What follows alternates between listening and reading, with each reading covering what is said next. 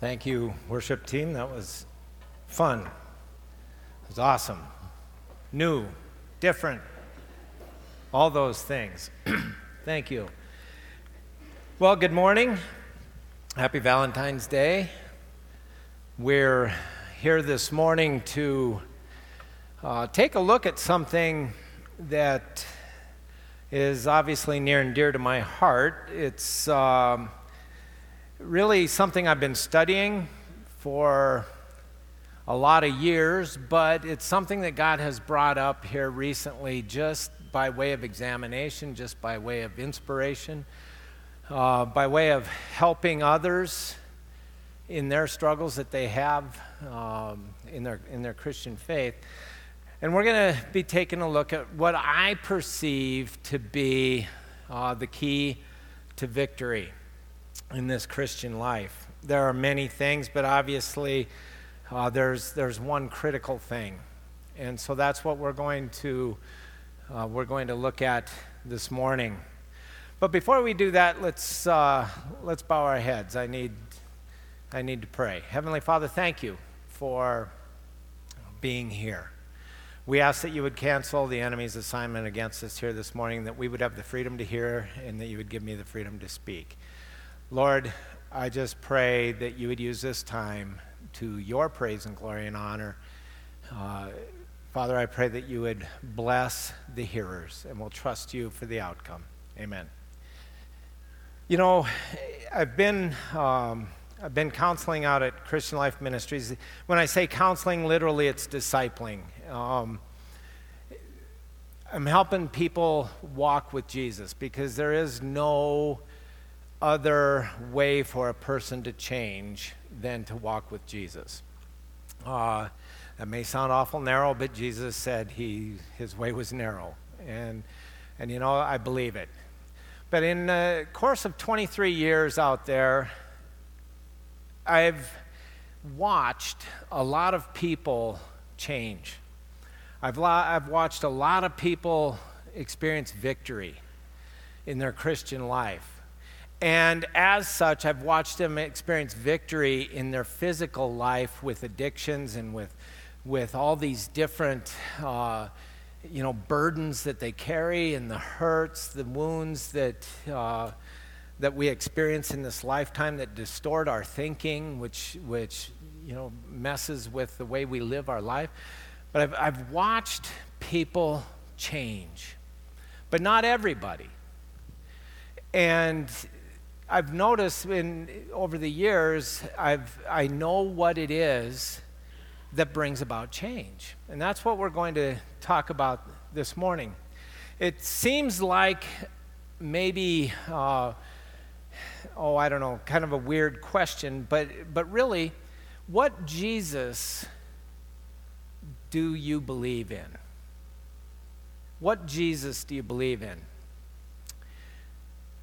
Do you believe in Jesus, the Son of Man? Do you believe in Jesus, the Son of God? He's referred to as both in the scriptures. You need to believe in them both. But what I find is so many people put their faith in Jesus, the Son of Man. We're six weeks away right now from Easter, from Resurrection Sunday. Seems like we were just talking about Christmas. Christmas obviously was when Jesus, uh, Emmanuel, God with us, stepped out of eternity into time and took on a human earth suit with the limitations that you and I have. God Himself becoming a man.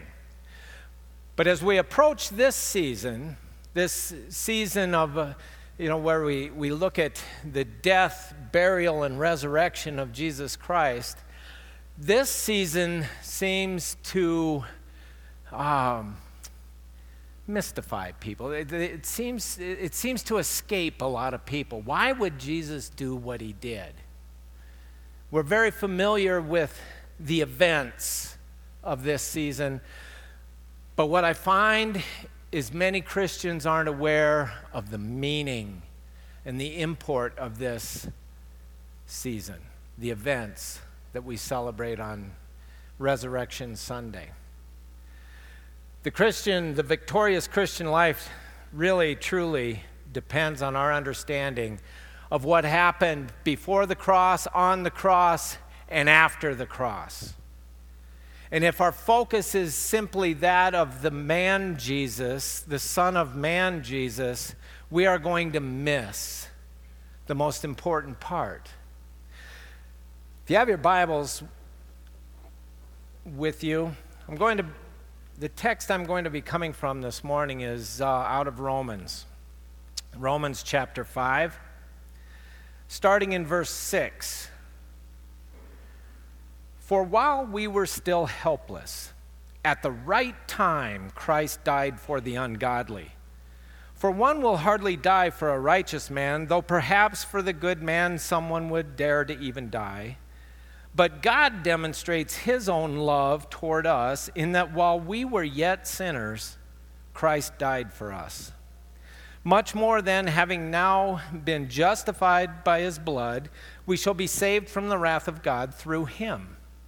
For if while we were enemies we were reconciled to God through the death of his Son, much more, having been reconciled, we shall be saved by his life. I want you to notice uh, a couple things there. First of all, that it was at the right time. It's that time we're coming up, we're approaching, celebrating, looking back, but it was the right time. Everything is in God's time. He's without time. He's the Alpha, the Omega, the beginning and the end. He, he knows all things, He's seen all things. And at that moment in time, He broke into this world as a man, like you and I, to do something for man that he could not do for himself, that man could not do for himself. God was going to reconcile man back to himself. And if you recall, the reason, the need for this is that way back when in the garden, when man and God walked together in the garden, the way God designed man to be, the Spirit of God and the Spirit of man united, living in the same earth suit, the same tent, the same body. One is a male, one is a female. But God being the inspiration of both, who would lead them as they, as they learned to live and to love on this planet. But in that relationship, as with all, we, we look at Valentine's Day, a celebration of, of love, the greatest love is that of God toward his people. God is love. Love is of God. We can't do this thing called love without him. But love is also a choice. And in the garden, he gave man the choice as to whether or not he wanted to remain in this relationship with a loving, omnipotent, omnipresent God. And man chose to end that relationship by eating from the tree and thus declaring he wanted to be God and decide what is good and what is evil rather than trust God and his word.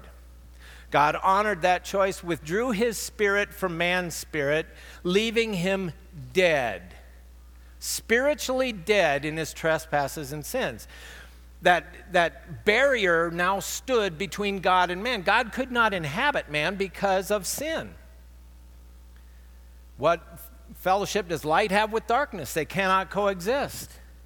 So there was that barrier now of sin between man and God, and, and clearly, right from the get go, it was demonstrated that man had no clue who God was anymore. They began to fear God, the one who created them, to love them and they tried to hide. And we've all done it. We're all born in that condition now, separated, alienated from God because of sin. But that's what we approach this season for. When we look at this season coming up, the events that took place on the, on the cross and, and, the, and, in the, and in the tomb, that's the critical understanding we have to have in order to be restored back to the design. Remember at the cross, when Jesus, who knew no sin, became our sin for us, something happened. That barrier, that veil that stood in the temple as a physical picture of that barrier of sin that stood between God and man, when Jesus said it was finished, that veil tore. Ripped from top to bottom, signifying that it, it was God who did it. And thus there was the reconciliation. That which stood between God and man was now gone. Now we want to back up a minute here because this is where people get lost. They, they, look at, they look at the events of Good Friday and they focus on the physical death of Jesus Christ. And it was a brutal death, it was a horrible death. He was beaten beyond recognition. We know that. We've looked at it. We've, we've you know, listened to sermons on it. Uh, we, can't, we can't even comprehend the brutality of, of the death. But this is where people get lost because they focus on what happened to Jesus, the Son of Man. Did you know that over 80 times in the Gospels, now keep in mind some of these are repeats from, you know, each Gospel records events, uh, but 80 times in the Gospels, Jesus himself refers to himself as the Son of Man. In other words, the humanity of God. We have to understand he was like us. He felt, he perceived, he, he tasted, he spoke, he heard, he touched. He had a body like yours and mine, physical. But yet it was God, Emmanuel, God with us, it was God as that man. So he refers to himself in the way the men of the time, the men and women of the time, could understand him. We find out in, in uh, Corinthians, 1 Corinthians 2, it says, The man without the Spirit, in other words, all men who are born into this world, separated from God spiritually, the man without the Spirit cannot comprehend the things of the Spirit of God. They're foolishness to him, nor can he know them because they're spiritually appraised. So God had to speak to them on their level. Thus, the Old Testament. The events of the Old Testament, so many of them are types, symbols, and what uh, pictures, painting, painting the problem with man, uh, explaining what God was going to do to reconcile the man to himself and, and whatnot, till you get to Jesus Christ, who, when it was God who was man now. But Jesus, remember, he spoke in parables mostly, because he used physical things to teach spiritual truths, because man couldn't comprehend him as God. That's why he referred to himself repeatedly as the Son of Man. In other words, identifying with them, I'm one of you, except I'm different. I'm different. Here's the thing if you look at Matthew chapter 20,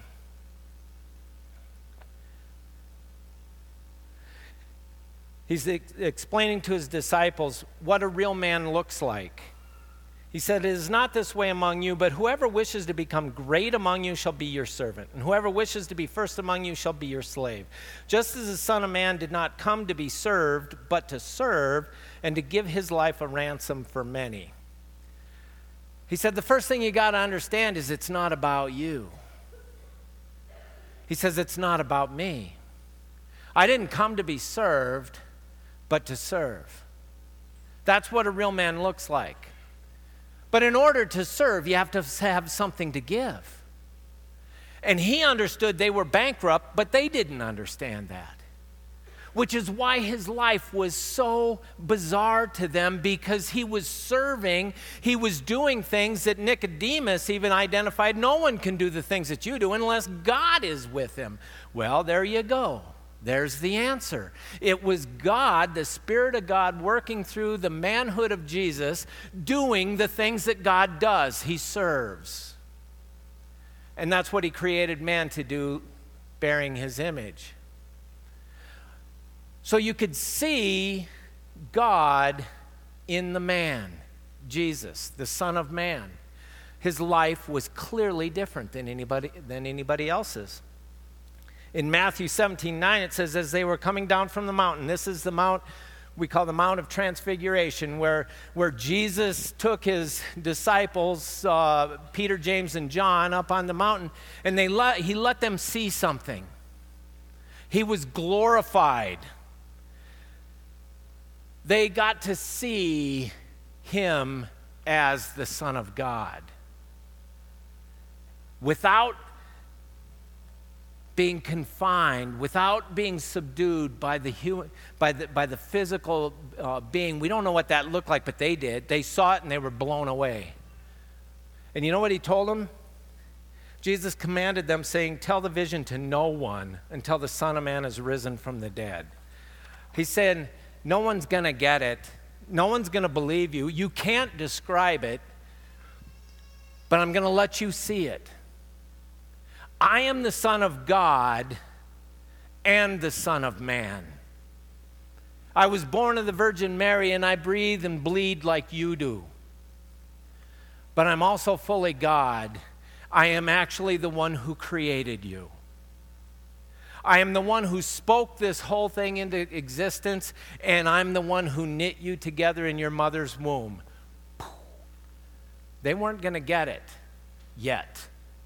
That's why he said, Tell no one until I have risen from the dead.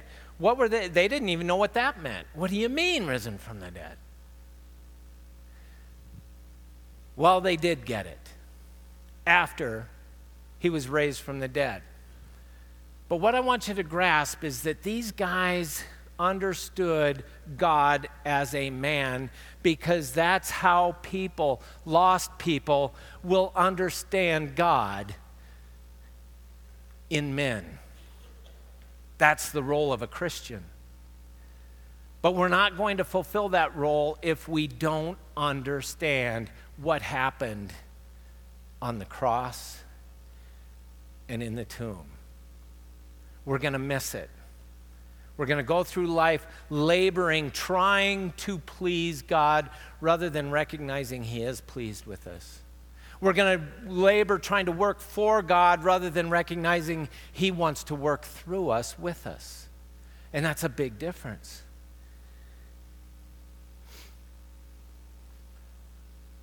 There were over 80 references to God as, or to Jesus as the Son of Man.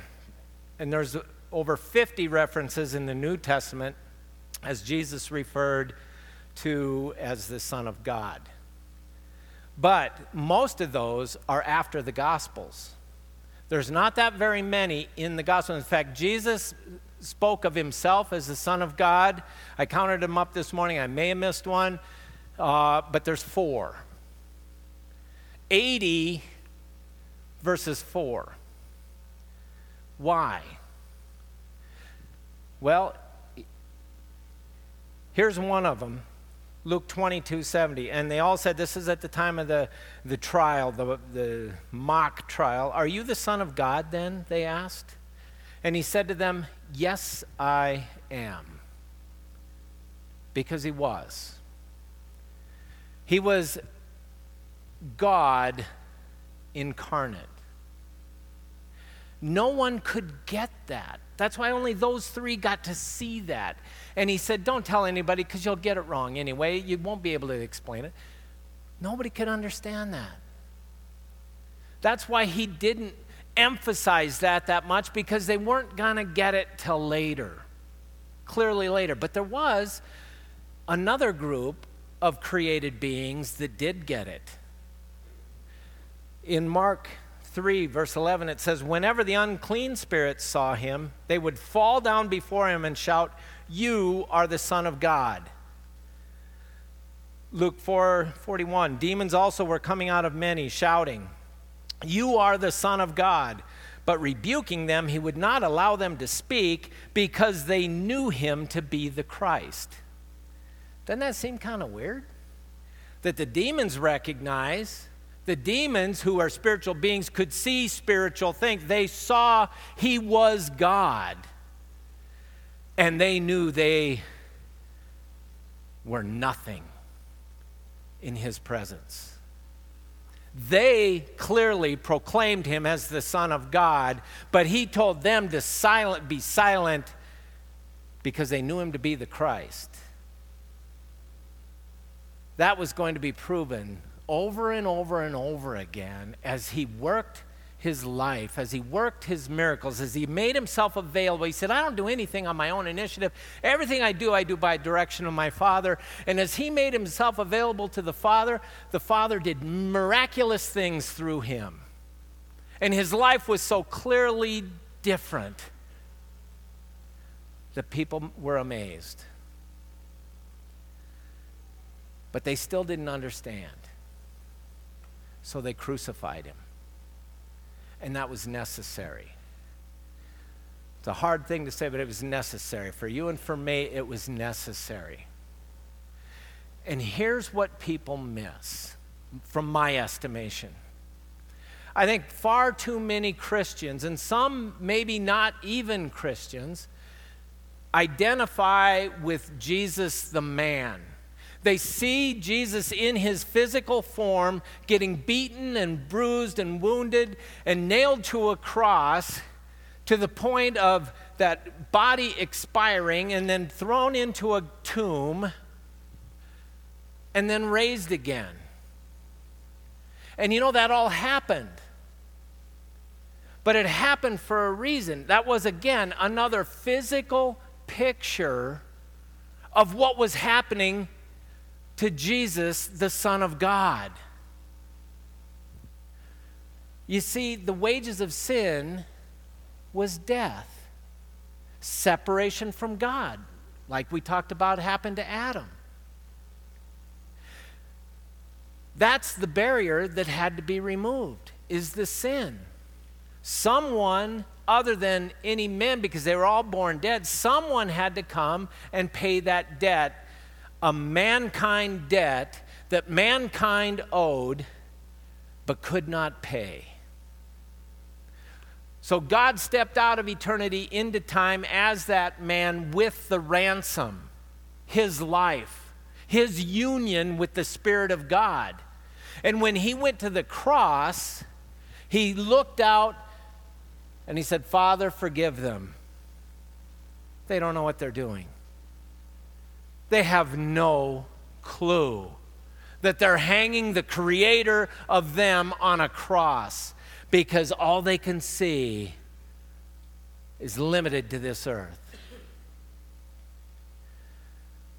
But then it says, He who knew no sin became our sin. He didn't lay down his, he didn't die because of his sin. He laid down his life because of ours. He became our sin, and in that moment, the Spirit of the living Father separated himself from the Son of Man. And he hung there for three hours, a God forsaken man. My God, my God, why have you abandoned me? Remember, the sky went black, another physical picture of a, of a spiritual truth. The light of the world had gone out, and that at the end of that time on the cross, he cried out, It is finished. The wrath of God, which we looked at in, in Romans 5 there, was poured out on him instead of you and me. Praise be to God. And he paid it in full. And that's when his body expired that's when they placed it in the grave. But what a lot of people don't recognize is what happened to Jesus, the soul of Jesus, what happened to the spirit of Jesus during that time. But remember what he said to the man on the cross with him. Today, this very day, you will be with me in paradise. The Spirit of Jesus was joined again with the Spirit of the Father, and he went to that place called paradise where the righteous saints of old were waiting for their ransom to be paid. And he stood before him and said, Here I am, the Savior that you put your faith in, and I've paid your debt. And what a celebration that must have been. But then, after three days, it was time to raise that physical body again so that the Spirit of Jesus and the Spirit of the living God reunited again, could inhabit that tent again, so that they could, for 40 days, demonstrate to the disciples who believed that he had had victory on the cross. Their debt had been paid. Now there was nothing keeping them from being reunited with the Spirit of God. Jesus said, When I ascend, I will send my helper, the Holy Spirit. He will lead you into all truth. He will bring to remembrance all that I told you.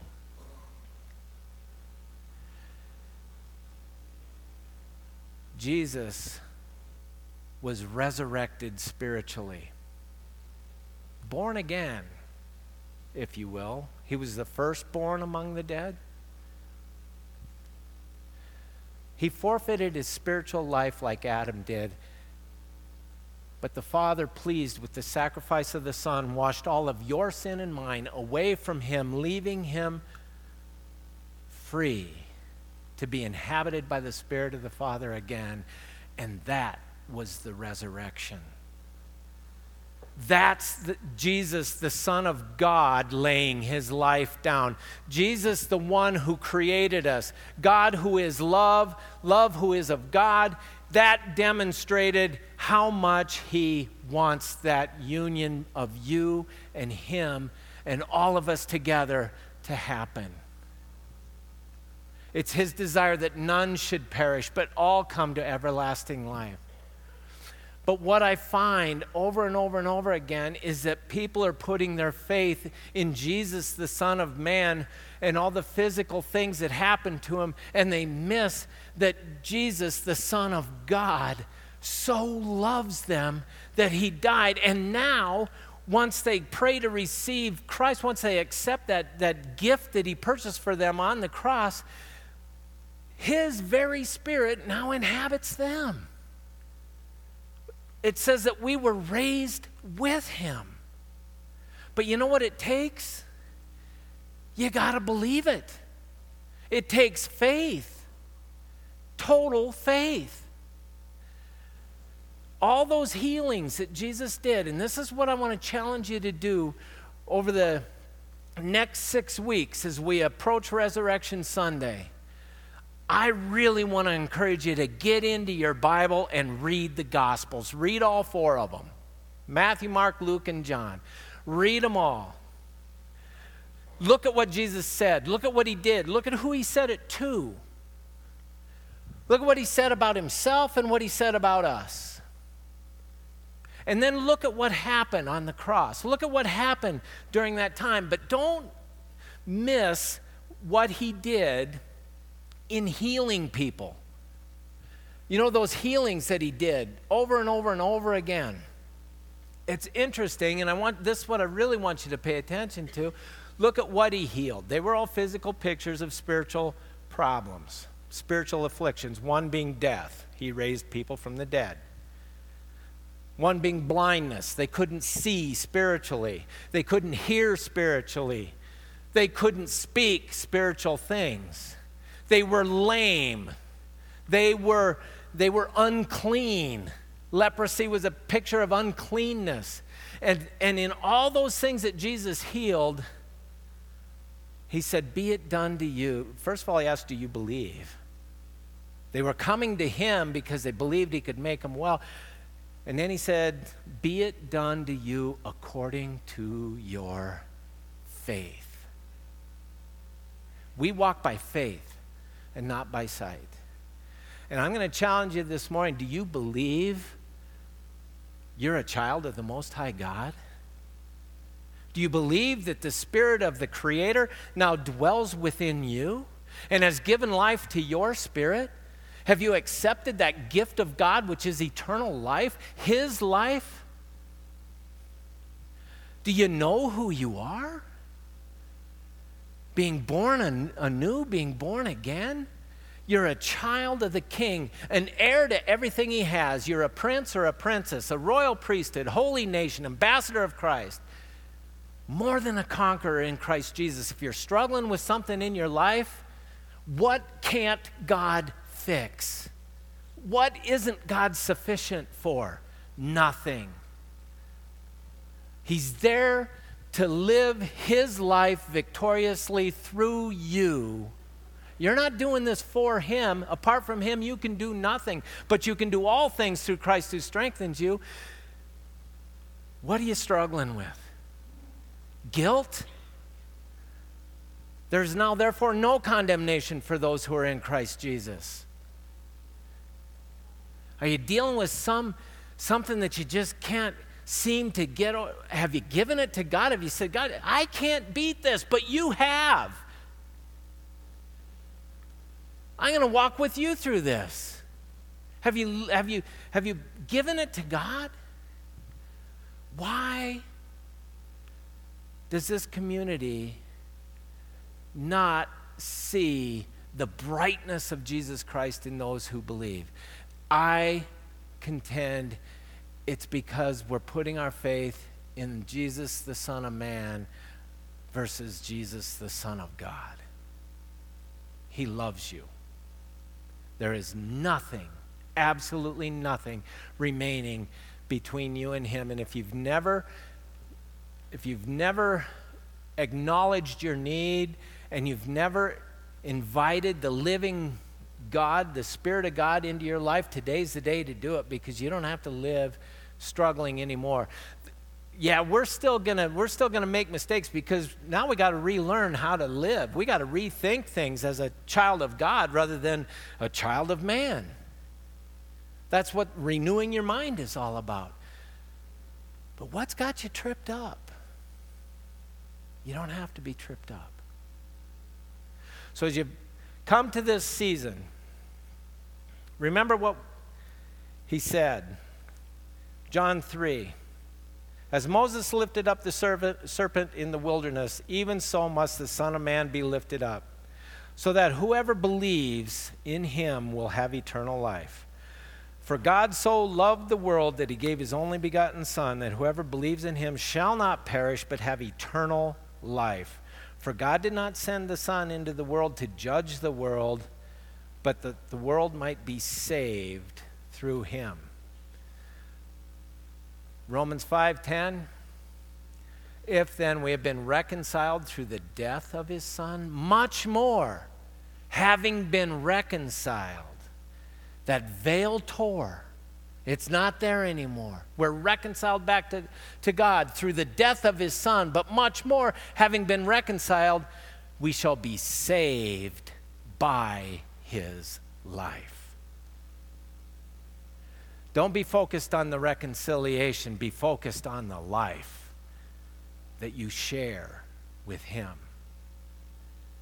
And in that, you'll find victory. Let's pray. Heavenly Father, thank you for paying everything. Thank you for truly taking all of the sin of the world to the grave. You said it is finished, and I pray that all of us in this room believe that. But Father, we praise you that that, that took care of that veil, that, that took care of that barrier between you and us. But Father, the expression of love that we give to you is believing you and thanking you and receiving from you your life. And I pray that, that if we've never really comprehended that this morning, that we would ponder that until we get it. So, Father, I pray that this would be a season of resurrection, a season where truly we understand what you did on the cross and and what you did in the resurrection, raising us with you. And we'll trust you for the outcome of our life. Once we understand that, there's nothing, nothing we can't do. And we'll trust you for that in Jesus' name. Amen. Amen. Amen.